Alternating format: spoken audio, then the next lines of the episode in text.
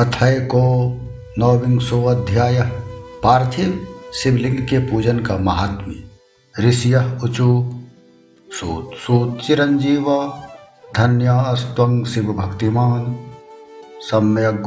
स्वया लिंगं महिमा सत्फल प्रदा। यत्र पार्थिव माहेश लिंगस्य महिमाधुना।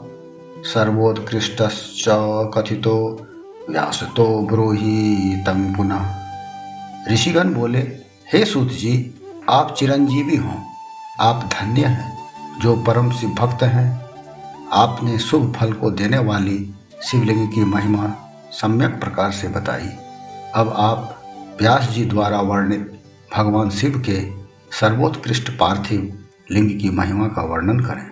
सूतुवाच। शृणुध्व मृष्य सर्वे।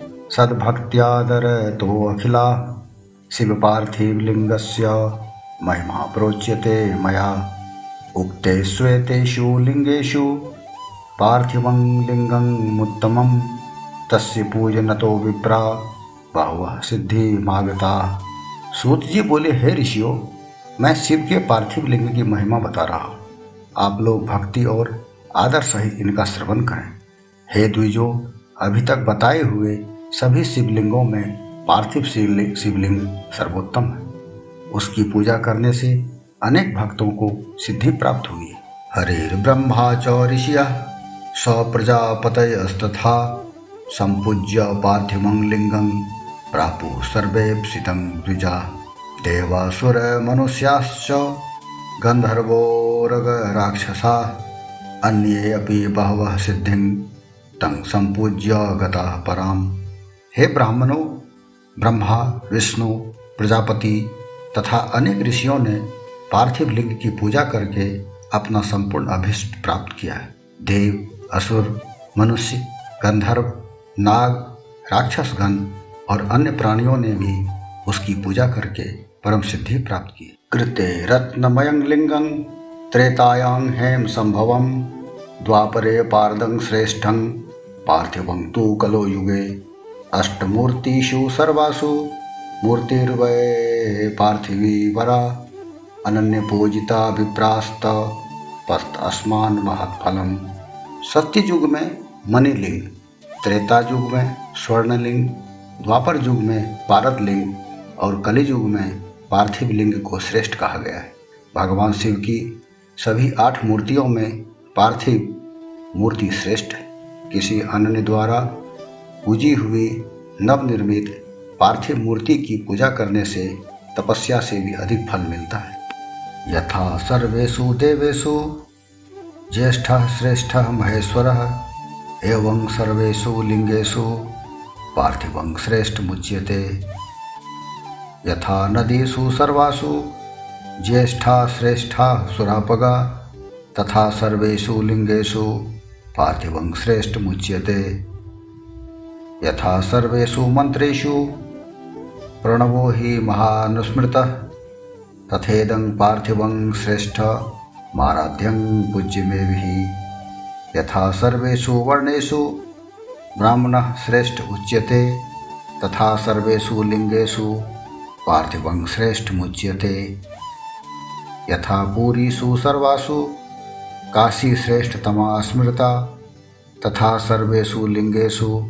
पार्थिवं श्रेष्ठमुच्यते यथा व्रतेषु सर्वेषु शिवरात्रिव्रतं परं, तथा सर्वेषु लिङ्गेषु पार्थिवं श्रेष्ठमुच्यते यथा देवीषु सर्वासु शैवी शक्तिः परा स्मृता, तथा सर्वेषु लिंगेषु पार्थिवं श्रेष्ठ मुच्यते। जैसे सभी देवताओं में शंकर ज्येष्ठ और श्रेष्ठ कहे जाते हैं उसी प्रकार सभी लिंग मूर्तियों में पार्थिव लिंग श्रेष्ठ कहा जाता है। जैसे सभी नदियों में गंगा ज्येष्ठ और श्रेष्ठ कही जाती है, वैसे ही सभी लिंग मूर्तियों में पार्थिव लिंग श्रेष्ठ कहा जाता है।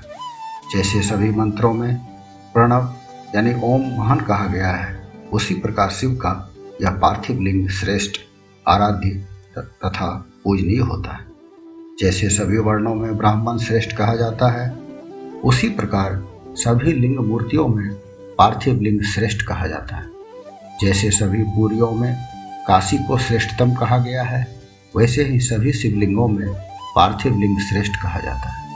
जैसे सभी व्रतों में शिवरात्रि का व्रत सर्वोपरि है, उसी प्रकार सभी शिवलिंगों में पार्थिव लिंग सर्वश्रेष्ठ कहा जाता है। जैसे सभी देवियों में शैवी शक्ति प्रधान मानी जाती है, उसी प्रकार सभी शिवलिंगों में पार्थिव लिंग प्रधान माना जाता है। प्रकृति पार्थिवं लिंगं, यो अन्य देवं प्रपूजिए वृथा भवती सा पूजा, अश्नानदानादिकं वृथा। पार्थिवाराधनं पुण्यं, धन्यमायोविवर्धनं, तुष्टिदं पुष्टिदं, श्रीदं कार्जं साधक सत्तमय। जो पार्थिव लिंग का निर्माण करने के बाद किसी अन्य देवता की पूजा करता है उसकी वह पूजा तथा स्नान दान आदि की क्रियाएँ व्यर्थ हो जाती। है पार्थिव पूजन अत्यंत पुण्यदायी तथा सब प्रकार से धन्य करने वाला, दीर्घायुष्य देने वाला है। यह तुष्टि, पुष्टि और लक्ष्मी प्रदान करने वाला है। अतः श्रेष्ठ साधकों को पूजन अवश्य करना चाहिए। यथा लब्धोपचार भक्ति श्रद्धा समन्विता पूज्येत् पार्थिवं लिङ्गं सर्वकामार्थसिद्धिदं। यः कृत्वा पार्थिवं लिङ्गं पूज्येच्छो भवेदिकम्। इहैव धनवाञ्छीमानन्ते रुद्रोऽभिजायते। त्रिसन्ध्यं यो अर्च। ये लिङ्गं कृत्वा बिल्वेन पार्थिवं दशैकादशकं यावत् तस्य पुण्यफलं शृणु। अनेनैव स्वदेहेन रुद्रलोके महीयते, पापहं सर्वमर्त्याणां। दर्शनात् स्पर्शनादपि जीवन्मुक्तः स्ववैज्ञानी शिव एव न संशयः, तस्य दर्शनमात्रेण भुक्तिर्मुक्तिश्च जायते। उपलब्ध उपचारों से भक्ति, श्रद्धापूर्वक पार्थिव लिंग का पूजन करना चाहिए। यह सभी कामनाओं की सिद्धि देने वाला है। जो सुंदर वेदी सहित पार्थिव लिंग का निर्माण करके उसकी पूजा करता है, वह इस लोक में धन्य धान्य से संपन्न होकर अंत में रुद्र लोक को प्राप्त करता है। जो पार्थिव लिंग का निर्माण करके बिल्व पत्रों से ग्यारह वर्ष तक उसका त्रिकाल पूजन करता है, उसके पुण्य फल को सुनिए। वह अपने इसी शरीर से रुद्रलोक में प्रतिष्ठा प्राप्त करता है। उसके दर्शन और स्पर्श से मनुष्यों के सभी पाप नष्ट हो जाते हैं। वह जीवन मुक्त ज्ञानी और शिव स्वरूप है। इसमें संशय नहीं, उसके दर्शन मात्र से भोग और मोक्ष की प्राप्ति होती। शिवं यह पूजिए नित्यं कृत्वा लिंगं तो पार्थिवं यावज्जीवन पर्यन्तं याति शिव मंदिरम मृडेना प्रमिता अनवर्षात् शिवलोके ही तिष्ठति। स्वकामः पुनरागत्य। राजेन्द्रो भारते भवेत्। निष्कामः पूज्ये नित्यं। पार्थिवं लिङ्गमुत्तमं शिवलोके सदा तिष्ठेत् तस्य। सायुज्यमाप्नुयात्। जो पार्थिव शिवलिंग का निर्माण करके जीवन पर्यंत नित्य उसका पूजन करता है, वह शिवलोक को प्राप्त करता है। वह असंख्य वर्षों तक भगवान शिव के सानिध्य में शिवलोक में वास करता है। और कोई कामना शेष रहने पर वह भारतवर्ष में सम्राट बनता है, जो निष्काम भाव से नित्य उत्तम पार्थिव लिंग का पूजन करता है। वह सदा के लिए शिवलोक में वास करता है और शिव सायुज्य को प्राप्त कर लेता है।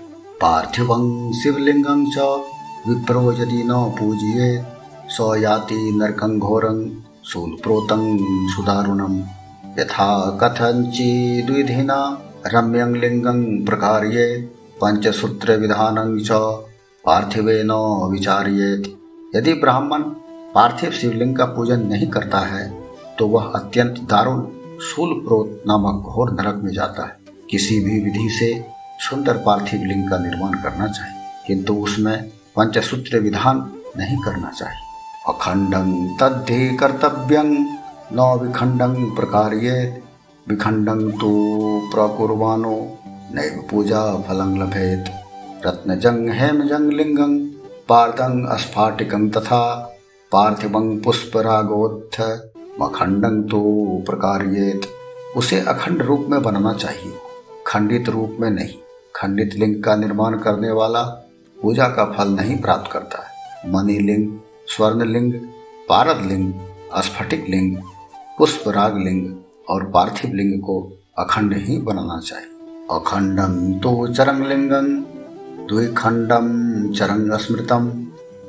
खंड विचारो अयम स्वचराचर्यो स्मृत वेदिका तो महाविद्या लिंगं देवो महेश्वर, अतो ही अस्थावरे लिंगे अस्मृता श्रेष्ठा द्विखंडता अखंड लिंग चरलिंग होता है, और दो खंड वाला अचर लिंग कहा गया है। इस प्रकार चर और अचर लिंग का यह खंड अखंड विधान कहा गया है। अस्थावर लिंग में वेदिका भगवती महाविद्या का रूप है और लिंग भगवान महेश्वर का स्वरूप है। इसीलिए अस्थावर लिंगों में वेद का युग द्विखंड लिंग ही श्रेष्ठ माना गया है। द्विखंडं अस्थावरंग लिंगं कर्तव्यं ही विधानतः, अखंडं जंगमं प्रोक्तं शैव सिद्धांत वेदि भी द्विखंडं तो चरंग लिंगं कुर्वन्त्य ज्ञान मोहिता नैव सिद्धांत वेत्तारो मुनिय शास्त्र कोविता अखंडं अस्थावरं लिंगं द्विखंडं चरमेव च। ये नरा मूढ़ा नो पूजा फल भागिनः द्विखंड वेदिका युक्त अस्थावर लिंग का विधान पूर्वक निर्माण करना चाहिए। शिव सिद्धांत के जानने वालों ने अखंड लिंग को जंगम, यानी चरलिंग माना है। अज्ञानतावश ही कुछ लोग चरलिंगों को दो खंडों में, यानी वेदिका और लिंग बना लेते हैं। शास्त्रों को जानने वाले सिद्धांत मर्मज्ञ मुनिजन ऐसा नहीं करते। जो मूढ़जन अचर लिंग को अखंड तथा चरलिंग को द्विखंड रूप में बनाते हैं, उन्हें शिव पूजा का फल नहीं प्राप्त होता है। तस्माच्छास्त्रोक्त विधिना अखंडं चर संज्ञकम द्विखंडं अस्थावरं लिंगं कर्तव्यं पर्यामुदा। अखंडे तु चरे पूजा संपूर्ण फलदायिनी। द्विखंडे तु चरे पूजा, महाहानि प्रदा स्मृता अखंडे अस्थावरे पूजा, नो काम फलदायिनी। प्रत्यवाय करी नित्य मृत्युक्तं शास्त्र वेद भी इसलिए अत्यंत प्रसन्नता पूर्वक शास्त्रोक्त विधि से चरलिंग को अखंड तथा अचर लिंग को द्विखंड बनाना चाहिए। अखंड चरलिंग में की गई पूजा से संपूर्ण फल की प्राप्ति होती है। द्विखंड चरलिंग की पूजा महान अनिष्ट कर कही गई है। उसी प्रकार अखंड अचरलिंग की पूजा से कामना सिद्ध नहीं होती, उससे तो अनिष्ट प्राप्त होता है, ऐसा शास्त्रज्ञ विद्वानों ने कहा है। इस प्रकार श्री शिव महापुराण के अंतर्गत प्रथम विद्वेश्वर संहिता के साध्य साधन खंड में पार्थिव शिवलिंग के पूजन का महात्म वर्णन नामक उन्नीसवा अध्याय पूर्ण हुआ।